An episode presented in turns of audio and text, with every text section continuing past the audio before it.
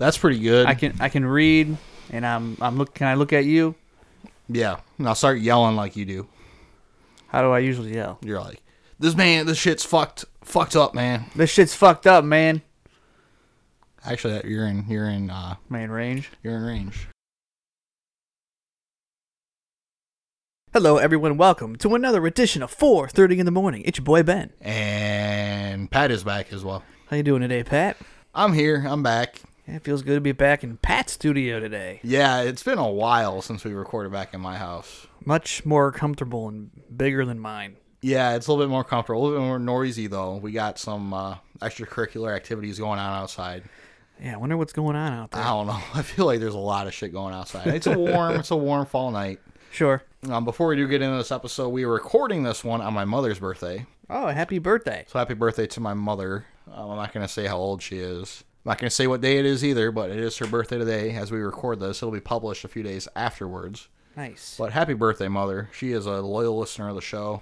She did appreciate our last episode because I made a comment during the medical conspiracies about how pharmacists are hardworking. She appreciated that. She said, thank you for saying that. So nice. We do appreciate my mother's hard work as a pharmacist. We definitely appreciate you. And before we do get into this one, do you have any follow-ups for one from 115 or any of the earlier ones? Not that I know of. Now, I do have one quick follow-up, and this one's kind of funny. Do you remember, did you even listen to the 115 episode? No, I have not yet. Oh, you haven't? That was the one where I talked about Stoneman Willie, the mummy in Pennsylvania. Okay. Now, we mentioned that they're going to be revealing his true identity. Okay, yeah. Now, he gave his name as James Penn during this incident back in the 1800s. And then he said it was a fake name. So they never did know who he was. Now, DNA evidence was able to figure out exactly who he was. Hmm. And it turns out he's a man by the name of James Murphy. No shit. So he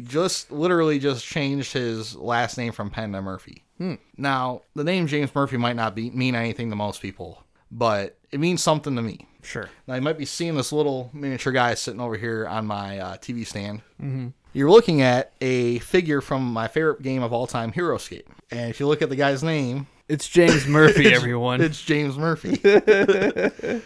So I found that absolutely hilarious. So is this the real James... Is this James Murphy? What's funny is this guy would have been born in the 1800s. They would have been contemporaries of each other, more than likely. So we don't know. Interesting. So when I read that, I found that utterly hilarious. I'm sure Tim's going to get a kick out of that. I did not tell Timothy about that yet. Nice. He's going to be surprised. But James Murphy is a character in our favorite game, Heroscape. Nice. Now, there's about 200 different units, including a set of Marvel heroes. So Spider-Man's in the game, the Hulk's in the game, et cetera, et cetera. Nice. But James Murphy is a cowboy-type guy. He's essentially their like knockoff version of Indiana Jones. Mm. But he's in the game. I wouldn't say he's very good, although Tim used him in our last game that we played. It was kind of random, and he actually frustrated the shit out of me. Damn. So I just found that absolutely hilarious that... He looks like the character from Red Dead Redemption a little bit. Yes, definitely. They do have I think they got about 4 different cowboys in the game. Nice. They all got different quirky abilities. They're not really that good in and of themselves, but... they're kind of strategic, depending on how you use them. So, nice. Anyways, I just thought that was kind of funny. That was a good follow-up. Heroscape's my favorite game, and if you're interested in Heroscape, it is coming back. 2024, they're going to be re-releasing Heroscape. Nice. And apparently, they're going to have it in all the stores, so it might be something you might be able to buy coming up in 2024. Are you going to go buy more, Pat? I probably will. Nice. I have way too much as it is. I've got way too much terrain, because you build your own map, mm-hmm. and you pick your own army, so it's really customizable, but it's also incredibly simple in terms of like the mechanics of the game. Like, James Murphy's probably about as complicated as it gets. I think he's got 2 or 3 different abilities, but... Are there any super rare characters? Not really, because the way that it's released, you know what you're getting in each box, but the rarity comes with how many boxes they actually printed of each set. Mm. So James Murphy in and of himself isn't exactly rare, but that's probably a $20 figure. That's sweet. I got one dragon that's about a $200 figure, just because they didn't make many of those boxes. Damn. Because they didn't think they were going to sell that well, so they only made what they thought was going to sell. That's crazy. It might be a lot years from now. Exactly. Anyways, on to the actual news. Ben, what do you have today? So I have 2 news stories. Awesome. My first one is coming from one of our favorites, Sky News. Cool. Spanish Duke told he has to shorten his daughter's 25-word-long name. Okay. I have not read this whole article, so this is going to be interesting. Oh, boy. Fernando Fitz James Stewart wanted to call his daughter Sofia, Fernanda, Dolores, Cayetana, Teresa, Angela de la Cruz, Michaela del Santisimo, Sacramento del Perpetuo, Socorro de la Santisima, Trinidad y de Todos los Santos. Okay. Ferdinand Fitz James Stewart will need to significantly shorten his daughter's name if he wants her legally registered. The 17th Duke of Hughescar and his wife Sofia Palazuelo recently baptized their second child called Sofia Fernanda Dolores. I'm not reading this whole thing again. Y'all can go back and listen to it. Oh, my God. The aristocrat, a direct descendant of King James II of England, has been told the register rules state that the name given to a child must not exceed more than one compound name and two simple ones. In the registration, the name given to the child will be expressed, although no more than one compound name may be recorded, no more than two simple ones. According to the second article of the law, on names and surnames and their order collected in the official state gazette. The name is reportedly a tribute to the deceased Duchess of Alba, other members of the family, and religious devotions. The first name, Sophia, for example, was chosen in honor of her mother and grandmother, Sophia Barroso, and the second, Fernanda, as a tribute to her father, Duke of Hughescar, as well as her great-uncle Fernando Martinez of Arujo, Marquis of San Vincent del Barco, El Paris reports. Now, the article goes on. We kind of get the gist of the article here. That is absolutely ridiculous. I mean, I've never heard of anything like this before. I feel like if you're part of the Spanish aristocracy, I have no idea what the government of Spain looks like. You probably lived in isolation from reality for a very long time. More than likely. So that's the only explanation I have for this type of... The dude has a cool name, though. Fernando Fitz James Stewart. James Stewart. I know. I don't know what to say. That's all I got for that one. I don't really have a whole lot more to add to that. Me neither. I do have one, though. This one's pretty interesting. This one comes from IGN.com. This is the first place I saw this one. Pat's favorite. Now, we're going to try to get this episode up prior to Halloween. Yes. So 2 of my 3 are kind of Halloween themed, and this is one of them. Nice. 4th graders, distraught after Winnie the Pooh, Blood and Honey, somehow gets shown in classroom. There's horror and then there's trauma. And that's what a group of 4th graders recently got themselves into with the 2023 slasher film, Winnie the Pooh, Blood and Honey. According to a parent who spoke with CBS Miami, their child and classmates were exposed to approximately a half hour of the Winnie the Pooh semi-parody horror film that dropped this year that reimagines the beloved children's character, the serial killer, who dons a poo mask while stalking his prey. The film already has a sequel in the works, so despite its silliness, it's somewhat of a hit in the horror sphere. But naturally, not with a classroom of 4th graders. According to the parents' account, the children selected the film, but they seemed to regret the decision as the film played out. The teacher didn't stop the movie, even though there were kids saying, "Hey, stop the movie. We don't want to watch this," the parent explained. It's not for them to decide what they want to watch. It's up for the professor to look at the content. I don't know if a 4th grade teacher is considered a professor or not. Probably not. The school issued a statement following the incident.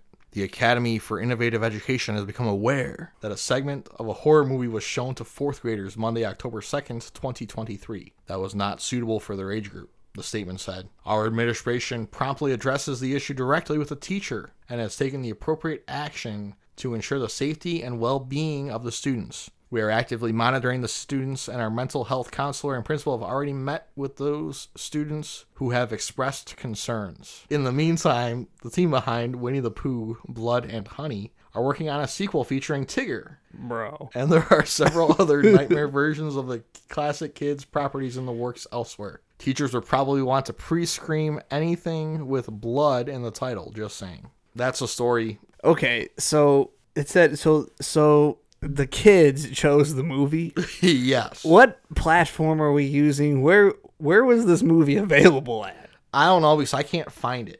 Like, I tried to buy it. I wanted to get, like, a DVD copy. It's like $30. I'm not paying $30 for Winnie the Pooh Blood and Honey. So I couldn't find it anywhere. I couldn't find it streaming anywhere. So somehow, somebody, I'm assuming this teacher had access to this film. So she had to have a DVD of it. Yes. Like a physical one. I'm assuming. So this, was it a female or a male teacher? It does not list the gender.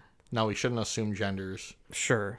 So this person, this teacher. This professor, quote unquote, brought in a stack of movies for the kids. Yes. And this movie was in that stack. Correct. Interesting. Anyways, I don't have anything more with that. Winnie the Pooh, Blood and Honey. That was a good one. I don't know what to say. All right, I got one more. This is from our favorite UPI Odd News. Uh-oh. Headline reads, 92-year-old man hikes Grand Canyon rim to rim. Wow. A 92-year-old who went on a rim-to-rim hike in the Grand Canyon is believed to be the oldest person ever to complete such a trek. Alfredo Aliaga, who was born in Spain, was accompanied on his hike by his daughter, North Carolina resident Annabelle Aliaga Bucheno, his son-in-law, Jurgen Bucheno, and a pair of volunteer witnesses on his 24-mile trek, which totaled more than 21 hours of hiking. Aliaga, who had previously hiked the Grand Canyon several times, has greeted by a crowd of up to 100 supporters as his hike came to a close. It was wonderful, Aliaga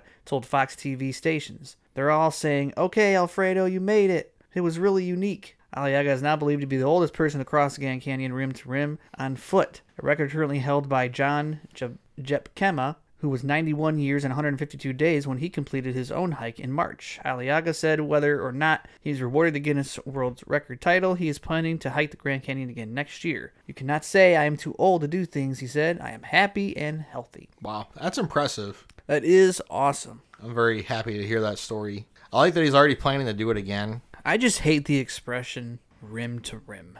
I wish they could have said it. Yeah, we don't need... Yeah. I wish they could have said it a different way. Ben Hooper. Anyways, I don't have a whole lot to add. I do like when these old people make the plan to do it again. Yeah, I love that shit. It's just like, yeah, fuck it. I'm not going anywhere anytime soon. Keep on living, man. Fuck it. Why not? So that's a good news story for sure. I'm happy we were able to share that one. Hopefully our listeners are inspired by that one. Definitely. Our listeners need some inspiration these days. Definitely.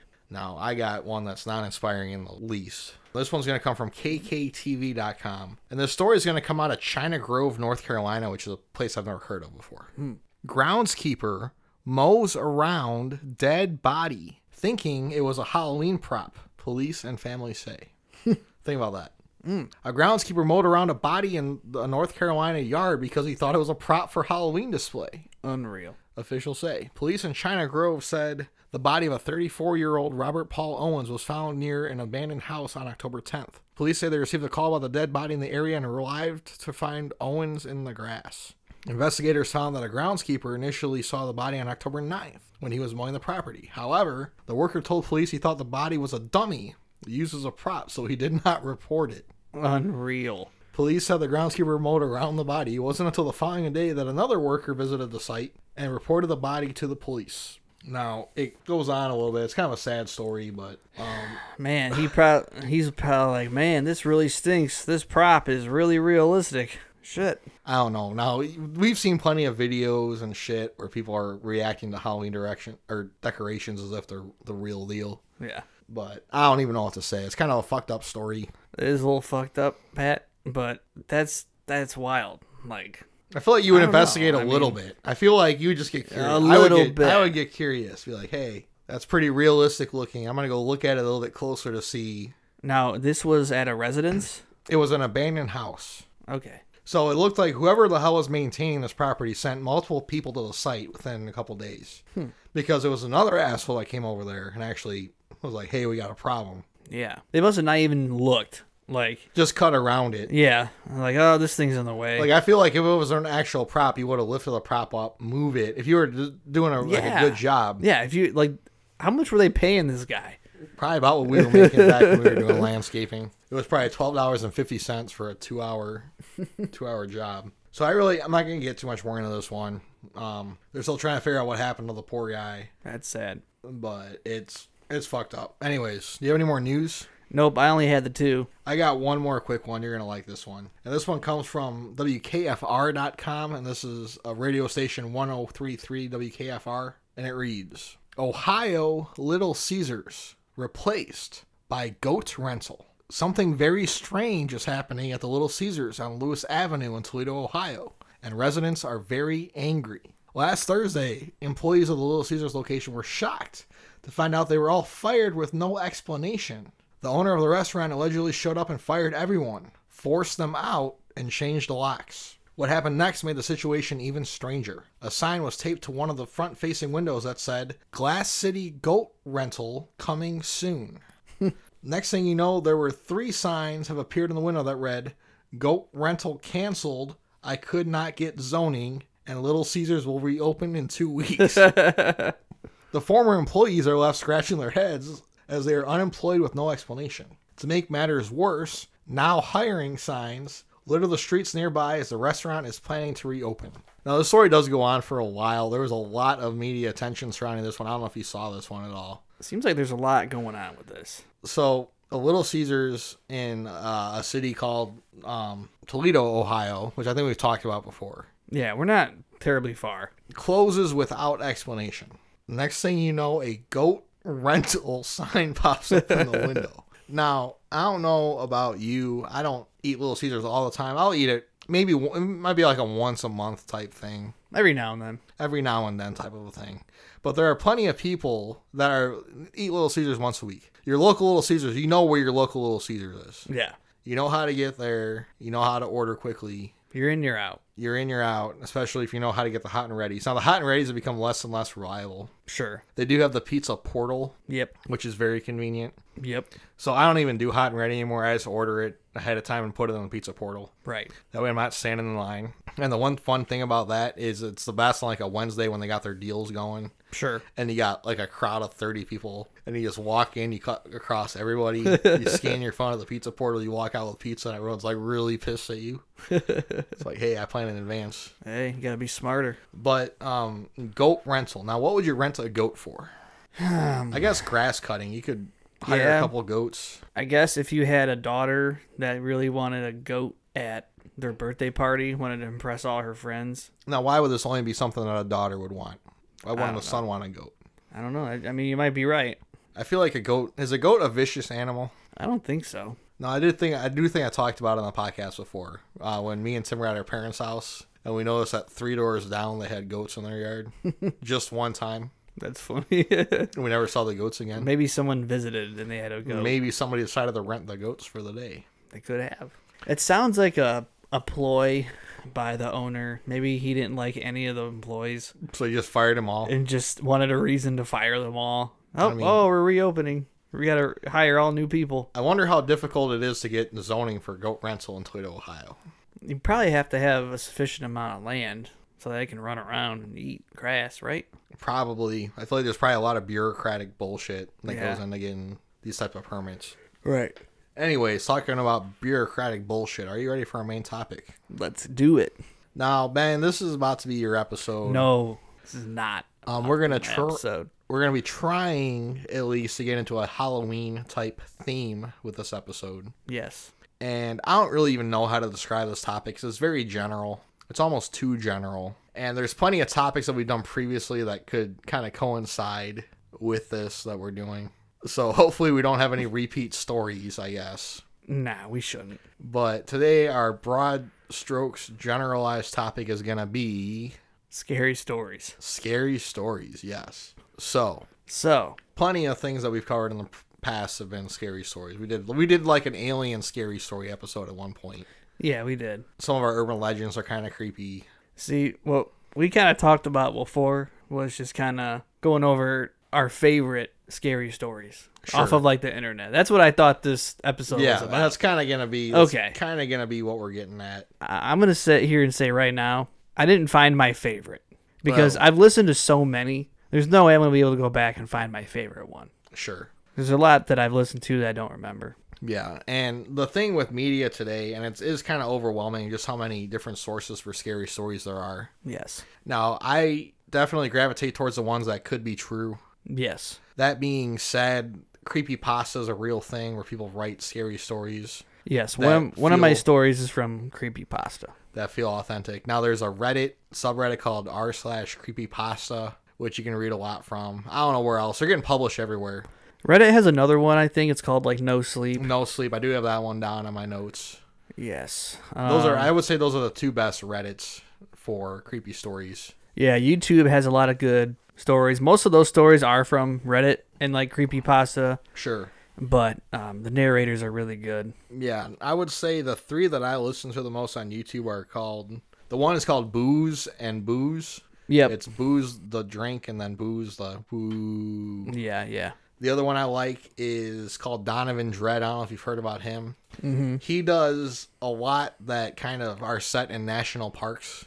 And I don't feel like all his stories are, like, true, but there's a very well-done authenticity to them that kind of make you think. Mm-hmm. And then another one I really like is called What Lurks Beneath. This is one that Timothy recommended. This guy's excellent. He does a lot of narrations. Nice. And he'll bring in people that claim to have stories as well, and they'll tell their own tales.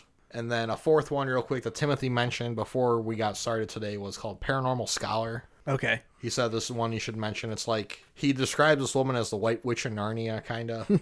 But Timothy says this is a really good source for stories. So, that being said, these scary story type YouTube channels especially are really easy to fall asleep to. Yeah, and they're really easy if you're, like, in the middle of doing something just to put on in the background. Yes. And listen to. And some of them are really scary, man. Some of them definitely are. Now, it could be anything from, like, a home invader type story to... Yep. I was out in the park in the middle of night, in the woods, and I encountered a creature that didn't make any sense, to ghost stories, to pretty much every kind of area of creepiness, whether it's a glitch in the Matrix, whether it's a ghost story, whether it's a encounter with, like, a murderer. A couple that I've read have been, like... I encountered this guy that I thought was going to murder me, and it turned out that this was an actual serial killer that this person escaped from. Mm. Type of shit like that.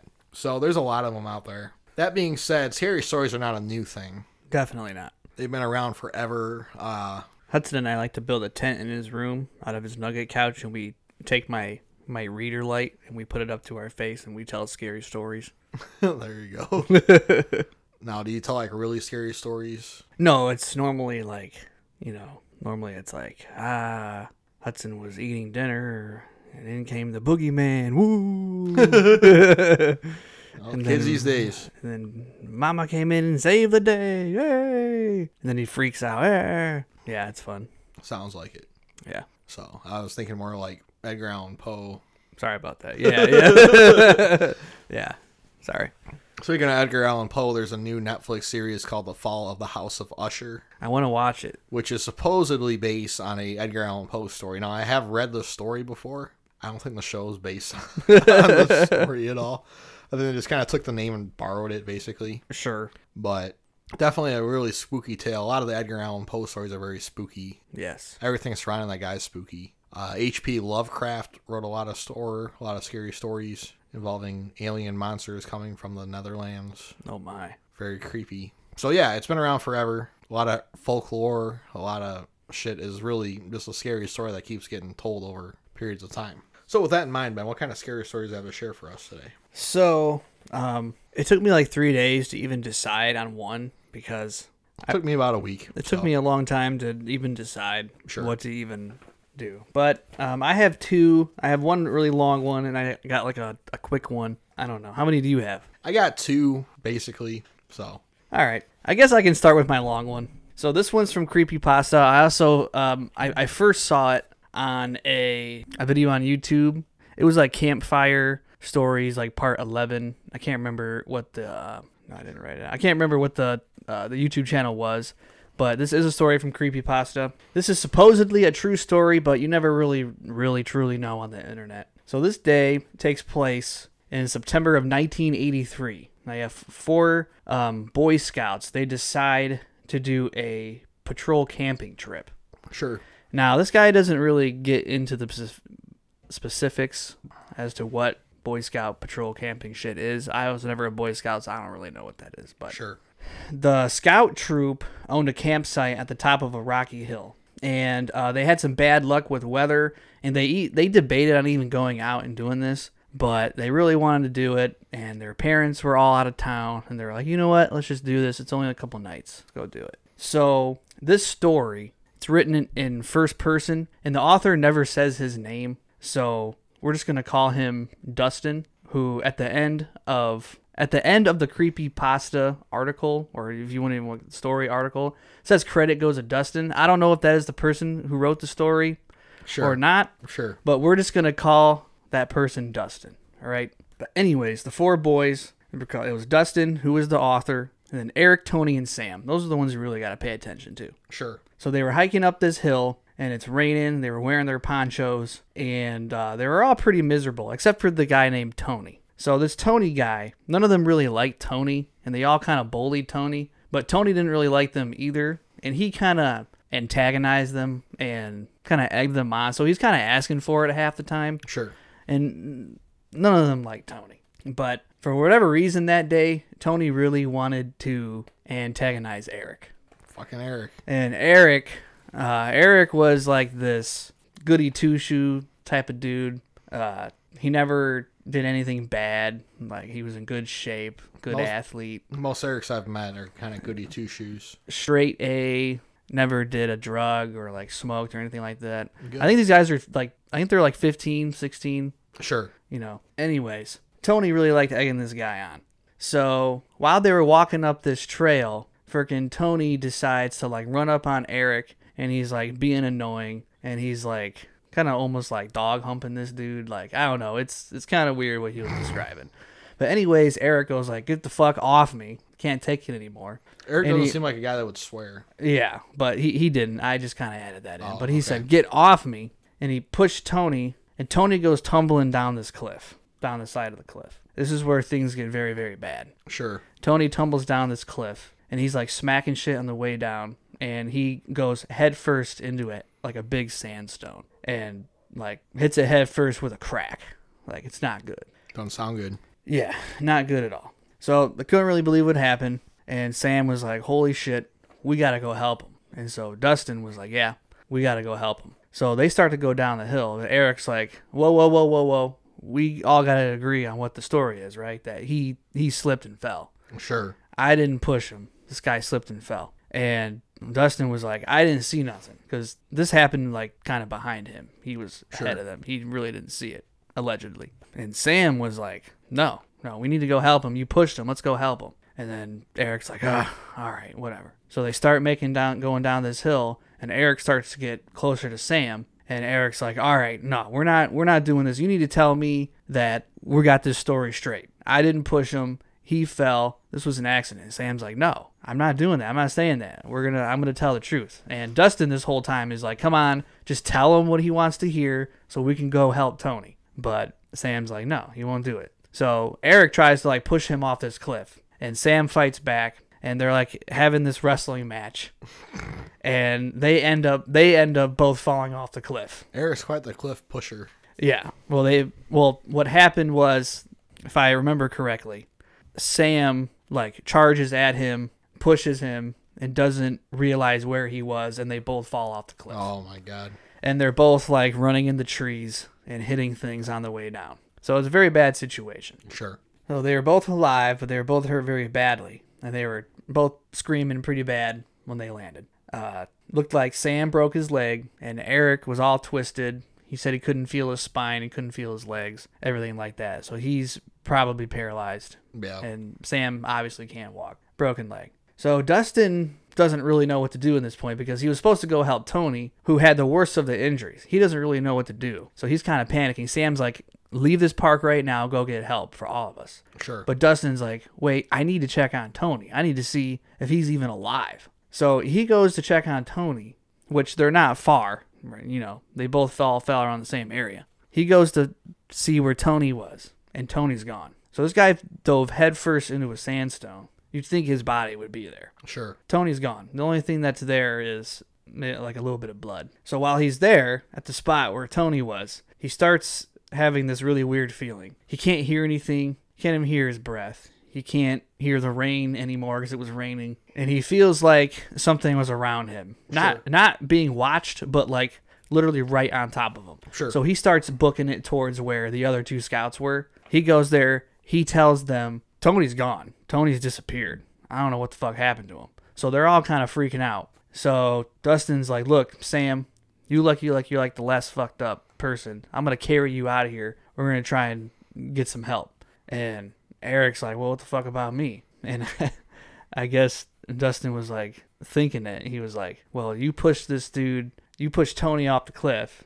Try to get Sam pushed off the cliff. You kind of deserve this. I'm taking Sam first. So he left Eric and he starts, he's carrying Sam like this at first, I think. And then he gets too tired and he carries him firemen after that. And he's got like a mile to go total. But what happens is just when he feels like they're about to get out of this and they're about to get some help. Apparently there's some house close by with a phone that they can get to. This weird presence comes again. And he's a fireman carrying him. And Sam's like, fuck, you need to run now. Run.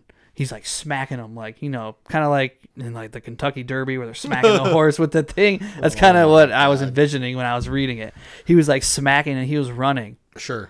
And Sam could see kind of what was chasing them, but he couldn't because he was running. And he was going up this hill and his whole body started to feel numb. He couldn't carry Sam anymore. His legs were going numb, yada, yada, yada. So he was running up the hill. He fell. And even though Sam had the broken leg and whatever the hell else happened, I think he might have broken a rib while he was carrying him during the journey or something. He was crawling up the hill. And that's kind of the last thing he remembers. He kind of passes out. And he didn't really know how long he was laying there. Oh, wait, no. First he gets hit in the back of the head. He was watching Sam crawl up this hill. And he gets hit in the back of the head.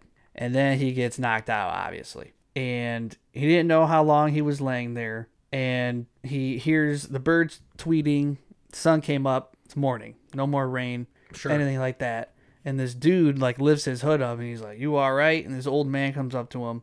And he's like, man, what the fuck happened to you? And Dustin's like, I don't know. And he's feeling anxious because he remembers all this shit that went down. And that's basically the end of the story. Because, no, seriously. But this is a true story. The three other boys were never ever found in the woods. Eric ended up succumbing to his injuries. He ended up dying. Sure. But I don't know if they ever found... They might have found Eric, but the two other ones... No, all three of them. None of them were found. And to this day, I guess the dude doesn't know what kind of spirit or entity was in those woods that was chasing them, or what took Tony or Eric at that point, and Sam. But why it didn't take him, I don't know. So this is a true story. Yes, this came from Creepypasta, and... The video was on YouTube, essentially was true stories. So we could look up 1983 disappearances and might be able to find it. I don't know. That's really creepy, exceptionally creepy. Yeah. So and we've heard of stories about people seeing shit in the woods. Yeah. And coming across whether it was a creature or an entity. You hear a lot of those scary stories, what have you. Yeah. People hiking stories through the woods on trails about being followed. Yeah, my second one will get into something that I think is out there. Yeah, what else you got? Well, is that all you got with that one? Yep, that's basically all that, I got with that one. Because my first one is going to be a complete 180 change of pace. We're going to be going about 200 years into the past with this first one. Now, this is one of probably one of the first scary stories that I ever heard about, but it remains one of the scariest. And I decided to listen to it in its entirety as it was written back in 1820. Mm-hmm. I think I did this yesterday or the day before. And it's still very spooky. Have you ever heard of The Legend of Sleepy Hollow? Yes. Classic little scary story, if you will. Yep. But exceptionally creepy the more you kind of think about it and read about it. Sure. So I'm not even going to read anything. I just got like an outline of it. But essentially the story tells the tale of Ichabod Crane, who was a school teacher in, I don't really remember, I think it was in New York, but it was an area known as Sleepy Hollow, which is an actual real little community. And it's set about 1790. And Ichabod was a kind of dweeby schoolmaster, but he was exceptionally good with music and instruments and singing especially. And he had the hots for plenty of different women in the community. He was basically trying to get around and, you know, find his wife. Sure. As they did back in this time. Now, he really didn't have a home in and of himself. He would spend like a week at a time at different houses of the children that the parents would put him up for a week at a time or whatever. Mm-hmm. So that's kind of how he got around and how he lived. But at one point, he found the hots for this woman named Katrina, who was the daughter of a farmer out in the area, basically. And they had a pretty good sized farm. They had a lot of resources at their disposal. And Katrina was going to inherit the land. So Ichabod had two weaknesses in his life. Number one, he loved the lovely ladies. And despite his slender, almost gaunt figure, he loved to eat. He could eat anything under the sun, anything that they'd give him. And one of his hobbies during his, essentially his time spent as a school teacher during the evenings, was he'd go to visit the old wives of the people in the town as they'd get together, and they'd weave and they'd cook and they'd tell scary stories. So one of the scary stories that was told to him, and this is all part of the story, and the story is written by Washington Irving back in 1820. Mm-hmm. I probably should say that before I just start telling this entire story. Sure. One of the stories that was told to Ichabod Crane was a story of the Headless Horseman. Mm. The Headless Horseman being a legend that had been in Sleepy Hollow for about 50 years now, maybe 45 years. Actually, no, it wouldn't have been that long, because Ichabod Crane would have lived roughly 1790. The Headless Horseman would have been a result of the Revolutionary War. And the story went that in a nameless battle that nobody can really identify, a American artillery unit fired off a cannon during a battle and cut the head off of a Hessian soldier. Now, the Hessian soldiers were mercenaries, essentially, but not really, that were hired by the British Army to help fight during the Revolutionary War. These would have been soldiers from Germany, specifically from the area called Hesse, which we do have a listener from Hesse, by the way. Nice. And basically their Duke out there was basically had armies that he would kind of license out, sell out to make money for his duchy. So if you were a Hessian soldier, you could be sold off to fight wherever, basically. Nah.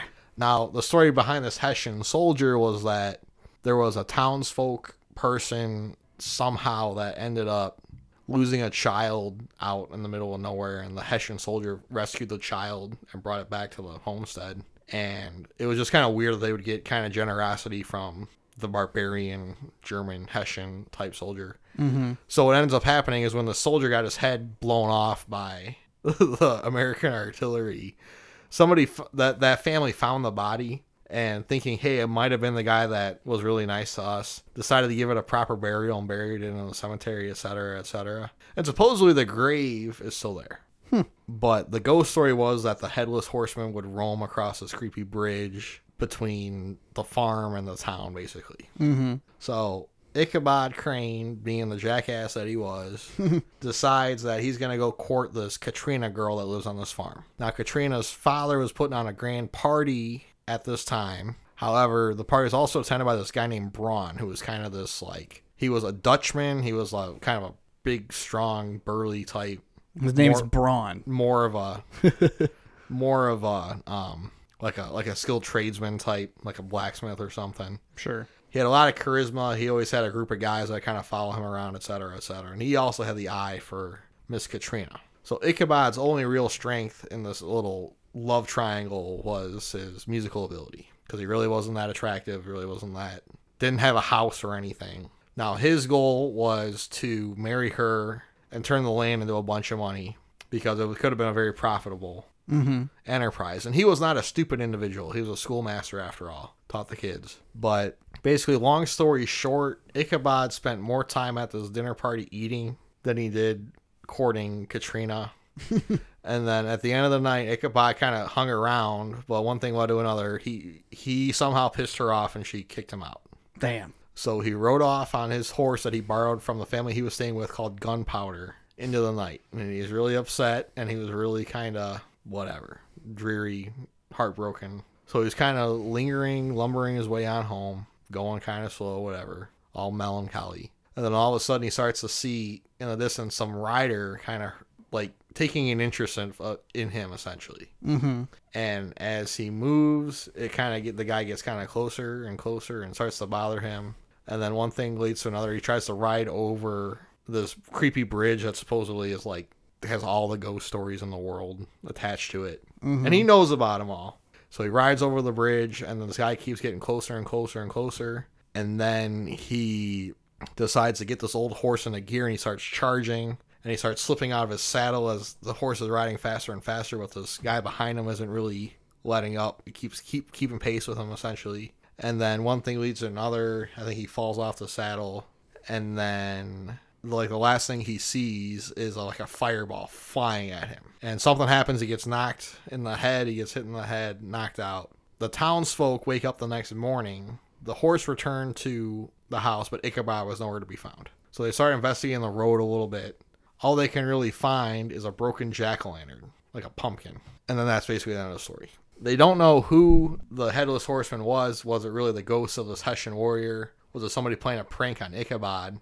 But it kind of wraps up with the story like being like, oh, well, this is a story told by this guy that supposedly met Ichabod later on in life. And he decided to use this whole incident as an excuse to start a new life somewhere else. And... that would make the most sense for him.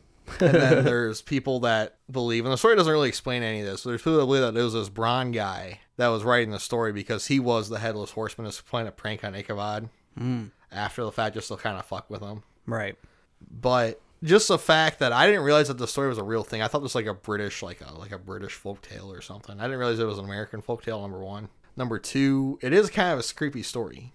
It is. Especially when you read it and you listen to it, especially as it's written, it builds up a lot of suspense, even though it's a stupid little story. I mean, there's nothing really that happens. Yeah. But it builds up a ton of suspense. And this is also one that there was a video cassette that we used to have that had The Wind in the Willows, and then The Legend of Sleepy Hollow was like the second half of the video cassette. And I used to watch them all the time, and I used to I used to turn it off after The Wind in the Willows because I didn't want to watch The Legend of Sleepy Hollow because it would scare me so much. But it's a scary little tale, and it's Americana. It's a 200-year-old story at this point. Right. And even to this day, even I haven't thought about it. I didn't even think about it for probably 15 years. Like, it hasn't been something that's even been, like, in my brain. But I was looking up scary stories, and I kind of remembered it a little bit. Just as scary as it was back then. That's a classic. I haven't heard that one in years. So, Ichabod Crane, kind of a jackass. I couldn't imagine walking around being named Ichabod. Yeah, that would suck. Like, you think that was that an actual name, Ichabod? Like, how many more Ichabods do you know?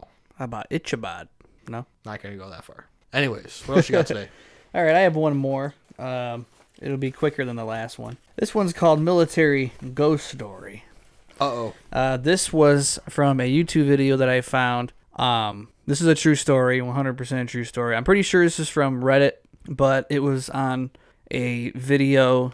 It was like a list of a bunch of different stories. Sure. We could post the video on our YouTube page, on our Facebook page. But the Reddit username wasn't specified in the video. Okay. But the guy apparently, his name is Jack, who did some military training at Fort Leonard Wood in central Missouri. You ever hear of that place? Where? Fort Leonard Wood in central Missouri.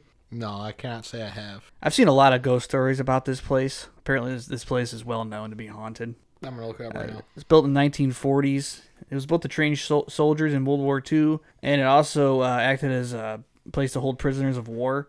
So the fort is relatively old. Anyways, every night it was routine to stay up an hour to mop the floors or to like be a guard or whatever. And you weren't relieved until the next guy came up to do your mop duty. One night, Jack was he was trying to stay awake, and he was sitting under the speakers. And generally what they hear through these speakers are like their loud drill sergeants telling them to wake up, or they're there to give whatever type of order they need to give. Sure. But this time it was like a soft whisper, soft female voice. Now, they've had female drill sergeants, but normally like they come through loud. It's nothing this soft. Okay. You can barely hear it. I'm already kind of creeped out. This voice is coming through the speaker. Sure.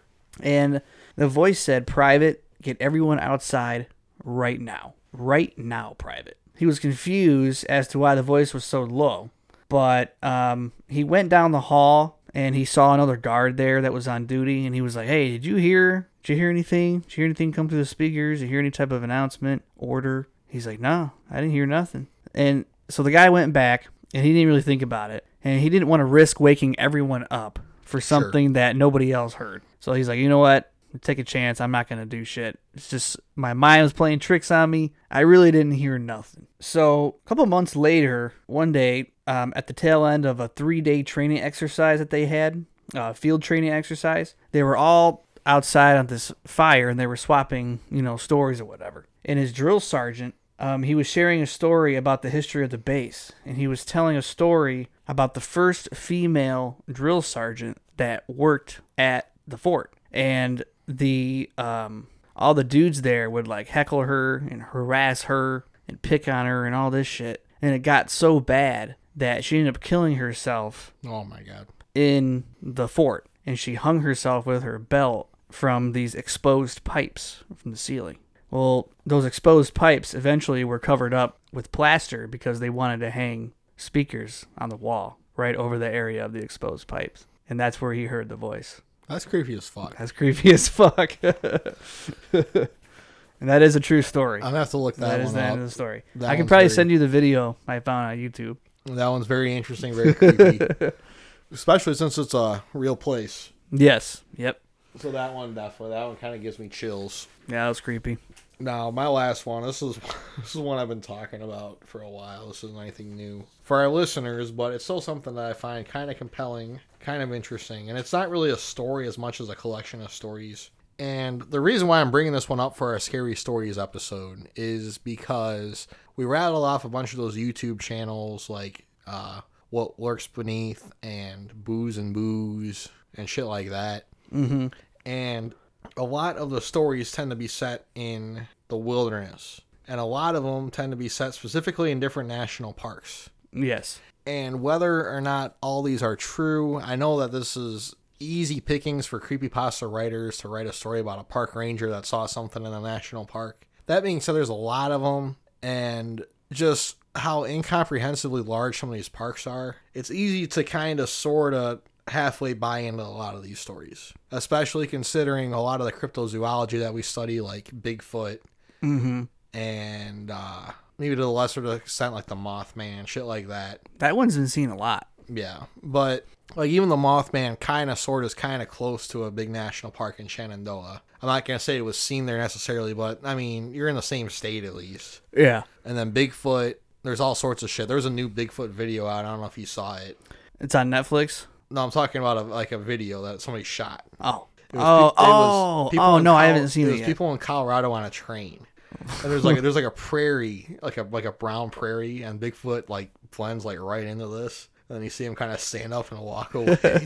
And it was a pretty good video. But with that being said, with the national parks, there's a ton of terrain. You got rangers out there, but you could talk about extreme isolation in some of these parts. It's so vast out there. I don't think people really realize how vast it is and what could be out there. Exactly. Especially considering the fact that a lot of these parks are essentially sanctuaries for species that really aren't found in too many other places in the world these days. Mm-hmm.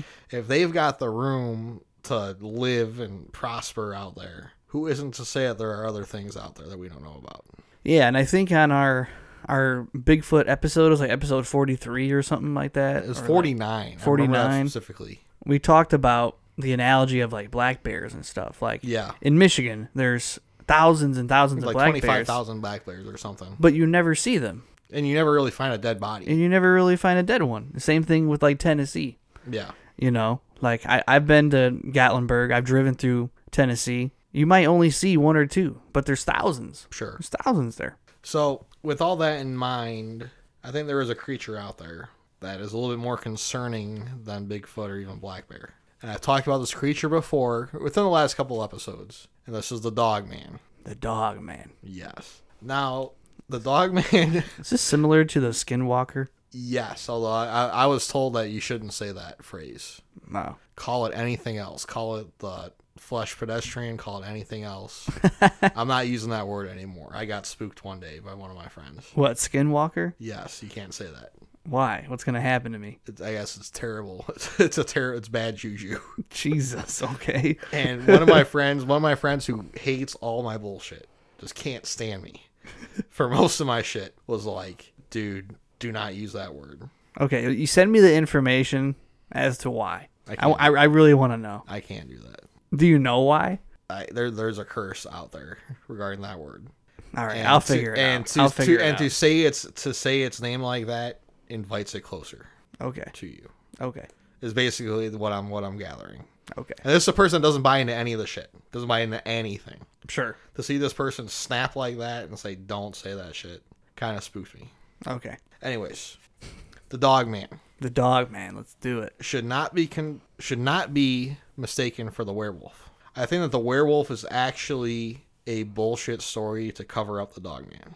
Anyways, the first Dogman was allegedly seen in 1887 in Wexford County, Michigan. Now, the Dogman is mostly associated with the state of Michigan, but there's also plenty of sightings in Wisconsin, which is a neighboring state. There have been a few in Ohio. There have been some across the country, basically, but Michigan tends to be the spot for the Dogman. Mm.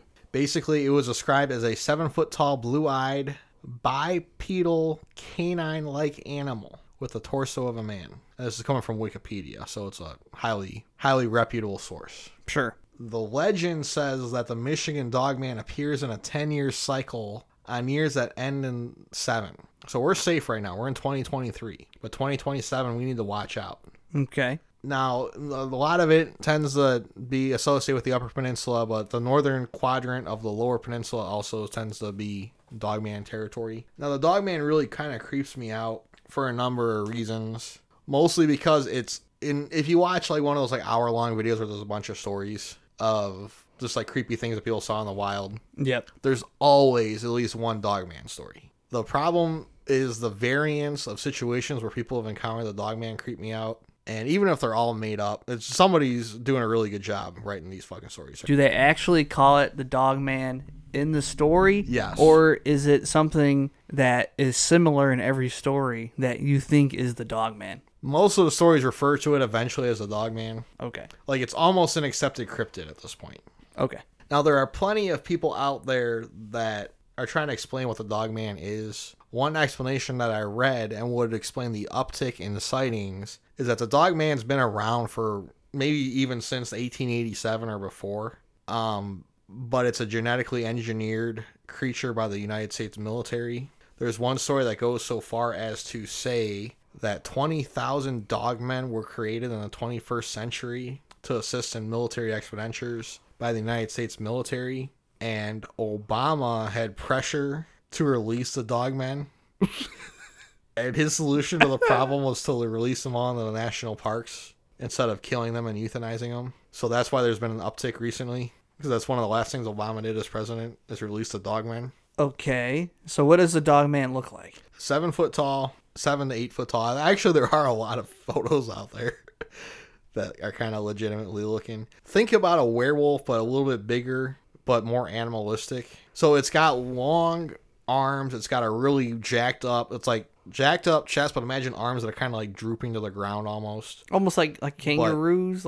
No, because the kangaroos got... No, their arms aren't that long. The kangaroo... This has got more human-like legs. Okay. Imagine like a huge-ass werewolf. Okay. Like a jacked-up chest, canine face. I just imagine the long-ass... Like a pug face. Like imagine like long-ass legs. Imagine like a coyote... Or a coyote face. Sure, okay. Something like that. Usually they're brown or dark. You hear different color eyes. Most of them are red. Some are blue or amber colored. Now, do they bark? They more growl. Okay. I've heard some growls. You've heard them? Not in personally. Real life. I've heard recordings of them. Okay. Now, what really makes the Dogman weird is in 1987, some guy named Steve Cook, who was a DJ at WTCM-FM in Traverse City, Michigan, recorded a song called The Legend. Now, The Legend wasn't even supposed to be a song. It was originally a poem that he wrote that he and some other idiot decided to put to music, and they ended up turning it into a song. And then they started playing the song on their little Traverse City radio station back in the 80s. And people kept calling in and saying, "Hey, play that weird-ass song again. There's something going on here." And the song is about the Dogman, and he intended it as an April Fool's Day joke. That being said, what ends up happening when this whole joke gets played is people start calling in saying, "Oh my God." Like, an old guy was the first one saying, I don't know what the hell you guys are talking about, but you exactly described something that I saw that I never told anybody about back 50 years ago out in the wild. And then more and more people start calling in saying, yeah, you know, I've actually seen this thing. This is a real thing. And it's interesting, the whole 10-year cycle ending in the number 7. Mm-hmm. The song was released in 1987. So isn't that interesting? Crazy. Now, there are plenty of different people that talk about the Dogman. I think it's real. I've heard some stories even about, like, people in Louisiana, like down in the bayou. Like, the one was some young kid out fishing late night on the bayou. I don't know if he was alligator hunting or whatever. And they start hearing this howl, and they start seeing this thing go by. Did we mention the Dogman on our cryptid episode? Not on our cryptid episode. We did mention it on, I think, the Urban Legends one we just did. I did talk about it briefly. But I haven't done a full-scale discussion about it yet. And, I mean, there are videos out there of the Dogman. You can go ahead and try to find them. The Wendigo, I think, is possibly a closer Native American folklore to the Dogman. The Wendigo being a cursed human that has to feast on blood after it gets outcast from the tribe, essentially. Now, there are other people out there that say that the Dogman is more of a werewolf because there were Native American, like, warrior shamans. And I think the story was associated with the Cheyenne tribe, which I don't even know where the hell they're from. They got the capital of Wyoming. It's called Cheyenne, so I'm assuming it's out west somewhere. But we don't know that for sure. I don't know that off the top of my head. But they supposedly had legends of, like, these warrior shaman that would get really in touch with their spirit animal and would essentially become their spirit animal. And if their spirit animal was a wolf, they could become the Dogman. And there's a lot of people out there that say that this is the Dogman. A more mundane explanation that I'm not sure if I even really buy is misidentification of animals. The only one that maybe might work is imagine like a starved bear that's just like flesh and bone, no fat on it whatsoever, no muscle. Mm-hmm. If it were to stand upright, it might be able to stand about 6.5 to 7 feet tall, and a starved bear would have more of a canine face due to the skull structure. Yeah. So that's the only realistic explanation you might be able to find. That being said, it doesn't explain a lot of the stories.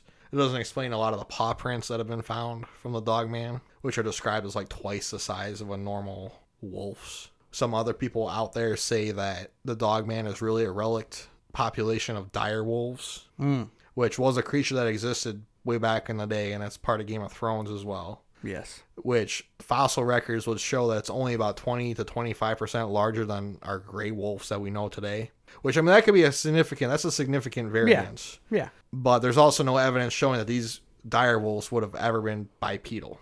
There's no evidence showing that they would have ever walked on two legs. Or this could have been an alien experiment. That's the next one we're going to get into, is the alien experiment angle. There's plenty of evidence that they're doing different experiments on us. This could have been an experiment coming out of that base we just saw. The Dulce base. Now, I'm going to have to look in to see if there have been any Dogman sightings out west down that far. I can't say I've seen many. Most of them tend to be like northern, like Michigan, Wisconsin, Ohio. Maybe they like the cooler weather. You know, if you got all that fur on you, I feel like you'd definitely kind of gear towards that. So they might, like, you know, migrate up there. We don't know. So that's the Dogman. It's not really scary. It's not really a scary story as much as a scary idea. I mean, it'd be scary if you saw one, if you ran into it. Definitely. Now, I am also wondering if maybe the Dogman and Bigfoot, maybe there could be a little bit of a overlay in terms of identification of creatures. Sure. Somebody might have seen Bigfoot and thought it was a Dogman, or vice versa. Probably more so vice versa. More so people seeing the Dogman thinking Bigfoot just due to the height. Now, the Dogman, does it live by dog years or by human years? How long does the Dogman live? We don't know that per se, because it's not like an actual creature yet that we can study. But best guess would be probably human years. Now, there are people out there that say that there are multiple Dogmen. I have not heard any stories of any dog women yet, so that's interesting. Most of them are all Dogmen, so I don't know how they're sustaining this population. Maybe what happened to the Dogmen is what happened to Treebeard. Remember with the ant women? Oh, yeah. Yeah, I mean, Treebeard could be an analogy for the Dogman. Could be. Maybe the Dogman lives in Britain and J.R.R. Tolkien was trying to tell us something. Yes, maybe. What's funny is Treebeard did fight werewolves, kind of, because werewolves were living in Isengard. He ended up going back and meeting. They ended up going out and meeting up with the wives, didn't they? I don't know. I'm still in the third book. I haven't finished it yet. Wow. So I don't know how all that's going to shake out. But Treebeard's a major character. Yes, he is. The books play him up a lot more than the movies even do. And I feel like he had a really prominent role in the movies. They did a great job with him in the movies. So, anyways. Kind of getting off track there. Sorry about that. One thing I was thinking about, back to Ichabod Crane and the Headless Horseman real quick, is the riders, the Nazgul in Lord of the Rings kind of remind me of the Headless Horseman. Hmm. Just the act of the pursuit. Yeah. Yep. So. Well, it reminds me of the Death Day party in Harry Potter with the Headless Horseman, the Headless Hunt. Nearly Headless Nick. Nearly Headless Nick wanted to be a part of the Headless Hunt, but he was nearly headless, so they wouldn't let him in. Well, that's what you get, Nick. That's what you get. Anyways, we have gone about as long as we ever have gone on an episode before. Sorry about that. That's my fault. I don't know if this is going to be a strong episode or not. I feel like this was a fun topic, though, for sure. Yeah, it was. I do think we need to start getting more creative. Maybe we got to go back to pulling topics out of a hat. Yeah, for sure. We'll do that. If you guys have any future topics you guys would like to hear on 4:30 in the morning, please tweet us at 30 in the... Comment on our Facebook page. Definitely. I've been trying to post episodes on the Facebook, just kind of get some action going on. I think I saw some notifications from our page. Sure. I don't know where the number came from. Supposedly we had 64 different people listen to the podcast in the last 7 days. That's fantastic. So I don't know where those people are coming from, but thank you. Thank you. I don't know if that's a glitch in the system or whatnot, but it's been showing 64, 67. Keep listening. It's been showing high numbers. We made over 1,000 Spotify impressions over the last 30 days. Wow. Now, I think that's just people that see the show when they open up the Spotify app. Sure. But that's something. That's at least... It's something. It's better than nothing. And statistically speaking, they say that most podcasts, like 80% give up after like 5 episodes. 99% give up after 10 episodes. So we're over here. We're well past that. So we're in the upper percentile. I don't know if the content quality meets the quantity. Yes. But we're getting it sure does. We're getting there. Our content is good. So on that note, we thank you very much. Please send in topics if you guys have anything you want to talk about. If you have any comments on our scary stories. And we haven't said this in a while, but if there's anything we screw up on, we are not experts. Yeah, we butchered. We butcher a lot of shit. I probably didn't even say any of those names right in my first news story. We butcher plenty of our shit. I couldn't read a news story to save my life today. I fucked up the last episode. I ran an outtake twice because I meant to put a different outtake in. So I will be going back in and fixing that. So if you want to give episode 115 another re-listen, I'll be tweaking some good outtakes just a little bit at the end because we did have a good outtake that didn't make it into that episode. Happy birthday to my mother. Happy anniversary to my parents as well. Happy anniversary. How many years is that? 30. Oh, God. 30. 33, I want to say. It's got to be close to my parents. It's got to be around the same. My parents are around 33. I think they're 33. 34. Then they got married in 1990. Oh, yeah. No, my parents were... Yeah, they got married in 89. There you go. So, yeah, they're out of town. I don't know if I've ever seen my mother on her birthday. They always go out of town. You have to. Good for her. So hopefully they don't get into too much trouble. They're not leaving the country this time, which is good. So dad's not going to Pennsylvania, is he? No, they're not. My father is not stepping foot in that state again. I don't think he cannot handle Pennsylvania. On that note, we thank you very much for listening. Please keep tweeting us, please, or Xing us. It's officially X now. Comment on Facebook. Comment on our Facebook page. Well, we need to get the hell out of here. So thank you very much, guys. Peace. That's crazy. It might be a lot years from now. Exactly. So anyways, on to this episode. I'm sorry. We really ran. No, you're okay. What time are we at? It's about 8:30. Oh, damn. How long have we been running? We've been running for 47 minutes. Cut. Anyways, on to the actual news. Ben, what do you have today? In the meantime, the team behind Winnie the Pooh, Blood and Honey... God, I can't say that shit. That's tough. In the meantime, the team behind Winnie the Pooh, Blood and Honey are working on a sequel featuring Tigger. I'm not going to go any further. Cut. He seems like a rim-to-rim kind of guy. Cut. That might be making the episode. I don't know. Might make the episode.